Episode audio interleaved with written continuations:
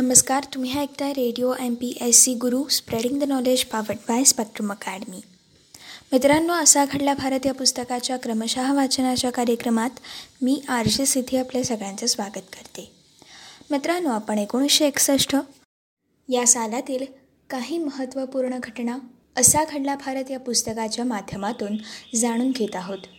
मित्रांनो एकोणीसशे एकसष्ट या सालातील आपली आजच्या भागातील पुढील महत्त्वाची घटना आहे औद्योगिक संकल्पनांविषयक शिक्षण देणाऱ्या अहमदाबादच्या एन आय डीची स्थापना नेमकी कधी झाली? चला तर मित्रांनो जाणून घेऊयात.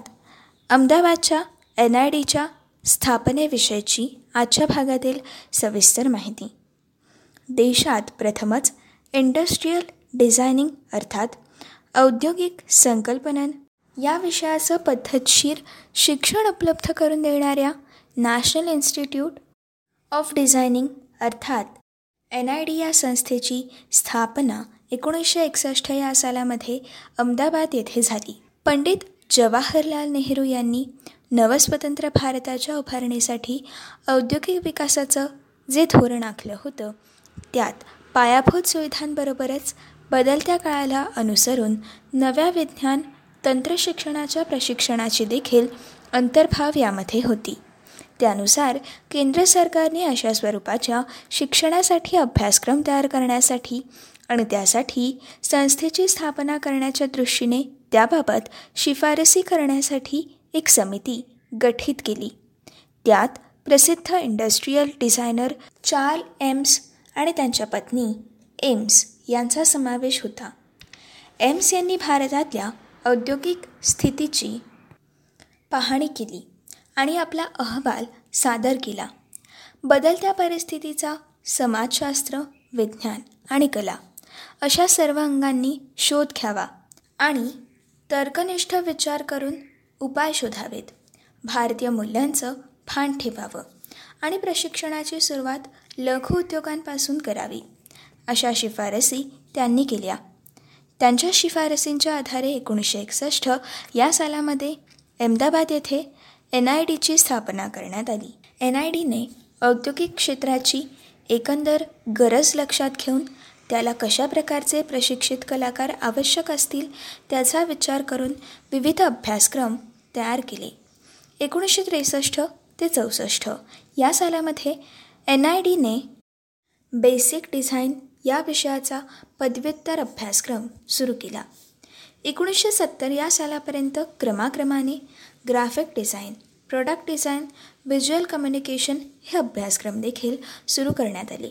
मोठ्या उद्योजकांकरिता ट्रान्झिस्टर कॅल्क्युलेटर अशा क्रयवस्तूंचं प्रोडक्ट डिझाईन तयार करणं इंडियन एअरलाइन्स स्टेट बँक अशी बोधचिन्ह तयार करणं यांसारखी अनेक कामं करून एन आय डीने भारतातल्या डिझाईन क्षेत्रावर आपली मोहर उमटवली.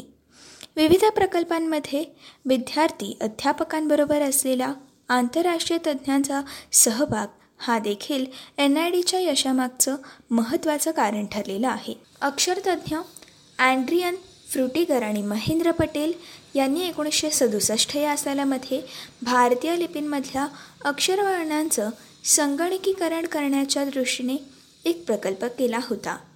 विमानतळावरील फलकांसाठी त्याचा पुढे उपयोग करण्यात आला. अशा सर्जक उपक्रमशीलतेमुळे एन आय डीला आंतरराष्ट्रीय पातळीवरती मान्यता मिळाली. मित्रांनो ही होती एन आय डी विषयाची सविस्तर माहिती.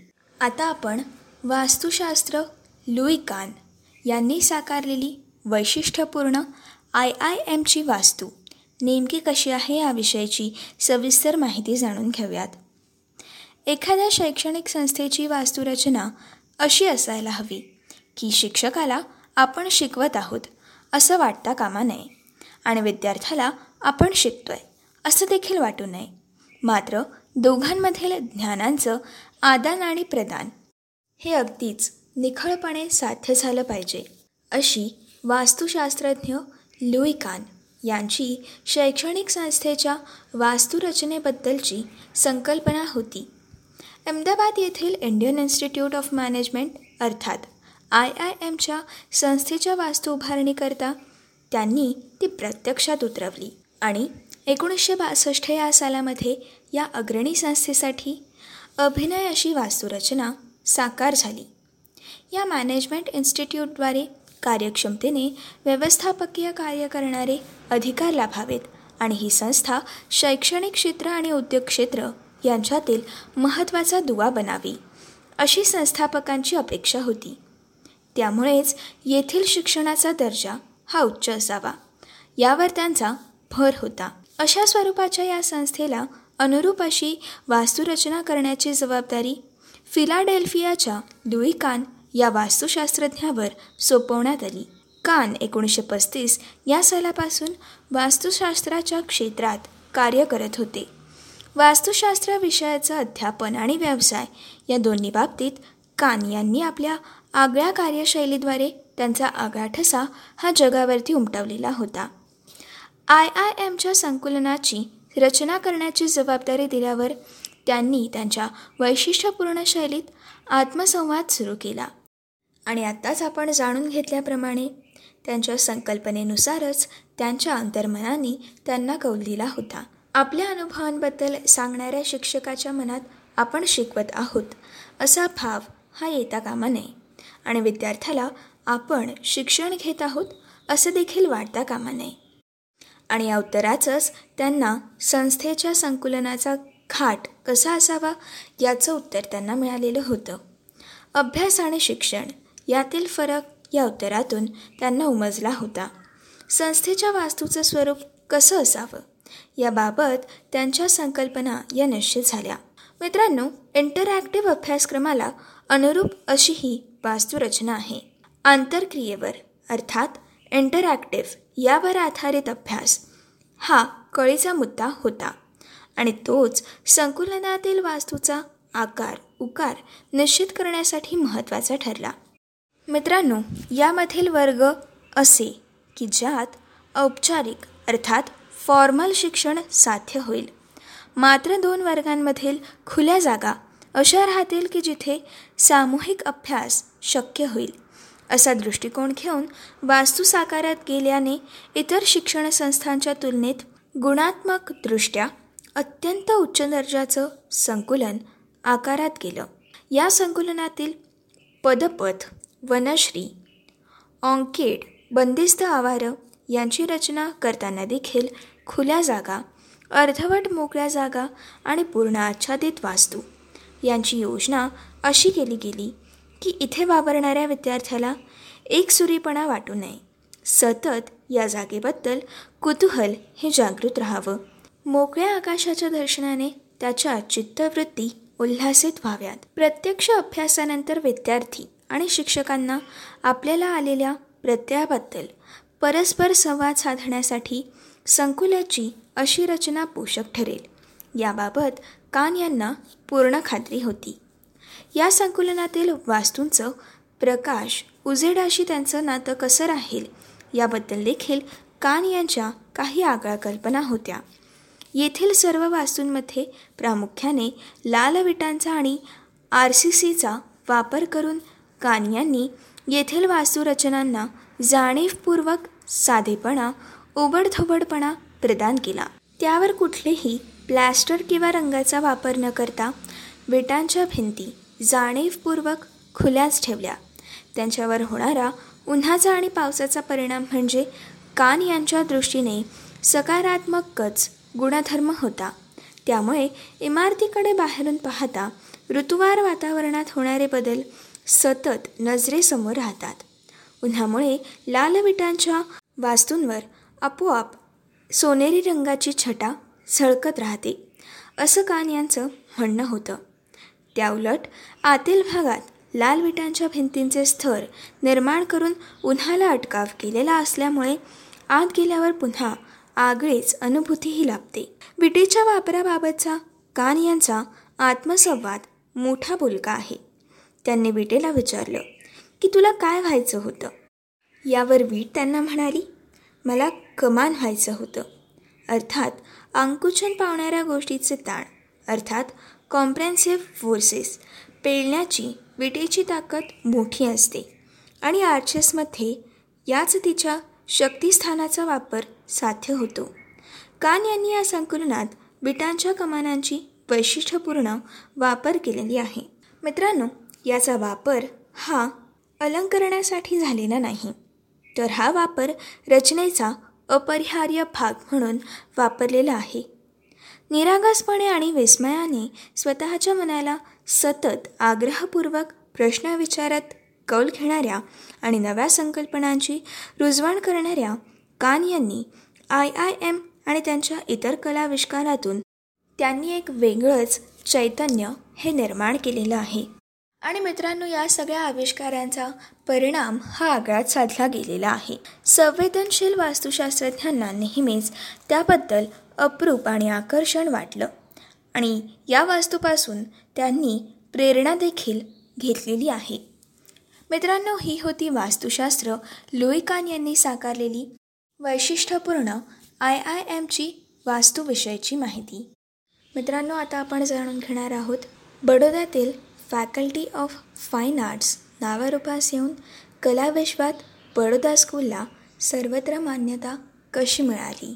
एकोणीसशे पन्नासमध्ये स्थापन झालेल्या गुजरातमधील बडोदा येथे महाराजा सयाजीराव गायकवाड विद्यापीठातील फॅकल्टी ऑफ फाईन आर्ट्स विभागातील के जी सुब्रमण्यम गुलाम मोहम्मद शेख संखो चौधरी मार्कंड भट आदी कलाध्यापकांनी कला शिक्षणाच्या क्षेत्रात त्यांचा आगळा ठसा उमटवला. एकोणीसशे एकसष्ट ते एकोणीसशे सत्तरच्या दरम्यान अनेक चित्रकार शिल्पकारांसाठी हा विभाग म्हणजे वेगळ्या शैलीचा स्रोत ठरून समाज वास्तववादाकडे आणि कथात्मक आशयाकडे वळू पाहणाऱ्या येथील कलाकारांना बडोदा स्कूलचे कलाकार म्हणून संबोधलं जाऊ लागलं. भूपेन खक्कर शांती दवे ज्योती भट जयराम पटेल दीपक कन्नल वल्सन कोल्लेरी अशा अनेकांचा बडोदा स्कूलशी निगडीत झालेल्या चित्रकारांमध्ये समावेश होतो. पुढे बडोद्याबाहेरच्या मुंबई अथवा देशाच्या अन्य भागांमध्ये काम करणाऱ्या परंतु बडोदा स्कूलच्या उत्तर आधुनिक समाजाभिमुख चित्रशैलीशी साधर्म्य असणाऱ्या सुधीर पटवर्धन गीफ पटेल नलिनी मालिनी विवान सुंदरम अशा चित्रकारांची देखील यामध्ये समावेश केला गेला. त्यामुळे बडोदा स्कूल या संज्ञेला एक व्यापक अर्थ प्राप्त झाला. फॅकल्टी ऑफ फाईन आर्ट्स हा विभाग एकोणीसशे पन्नास साली स्थापन झाला. तेव्हा श्रीमती हंसा मेहता विद्यापीठाच्या कुलगुरू होत्या. एन एस बेंद्रे हे त्याचवेळी प्राध्यापक म्हणून रुजू झाले. आणि ललितकला विद्याशाखेचे अधिष्ठाता बनले. एकोणीसशे पन्नास ते एकोणीसशे सहासष्ट. या जडणघडणीच्या काळात बेंद्रे बडोद्याला होते. व्ही. आर. आंबेडकर यांनी आधुनिक दृष्टिकोन ठेवून अभिनव असा अभ्यासक्रम तयार केला आणि कलेचा इतिहास आणि सौंदर्यशास्त्र हे विषय प्रथमच कला शिक्षणाच्या अभ्यासक्रमात समाविष्ट झाले. मित्रांनो खरं तर असा आधुनिक अभ्यासक्रम मुंबईमध्ये सर जे जे स्कूल ऑफ आर्टमध्ये सुरू होणार होता. परंतु बडोद्याने या बाबतीत आघाडी घेतली आणि फाईन आर्टमधील देशातला पहिला पदवी अभ्यासक्रम महाराजा सयाजीराव विद्यापीठात सुरू झाला. आंबेडकरांप्रमाणेच संखो चौधरी मार्कंड भट के जी सुब्रह्मण्यम हे सुद्धा कला शिक्षक म्हणून बडोद्याला आले. कलेचं शिक्षण कसं असावं? याबद्दल त्यांचा काही दृष्टिकोन होता. या गोष्टीचा देखील प्रभाव हा बडोदा स्कूलवरती पडला.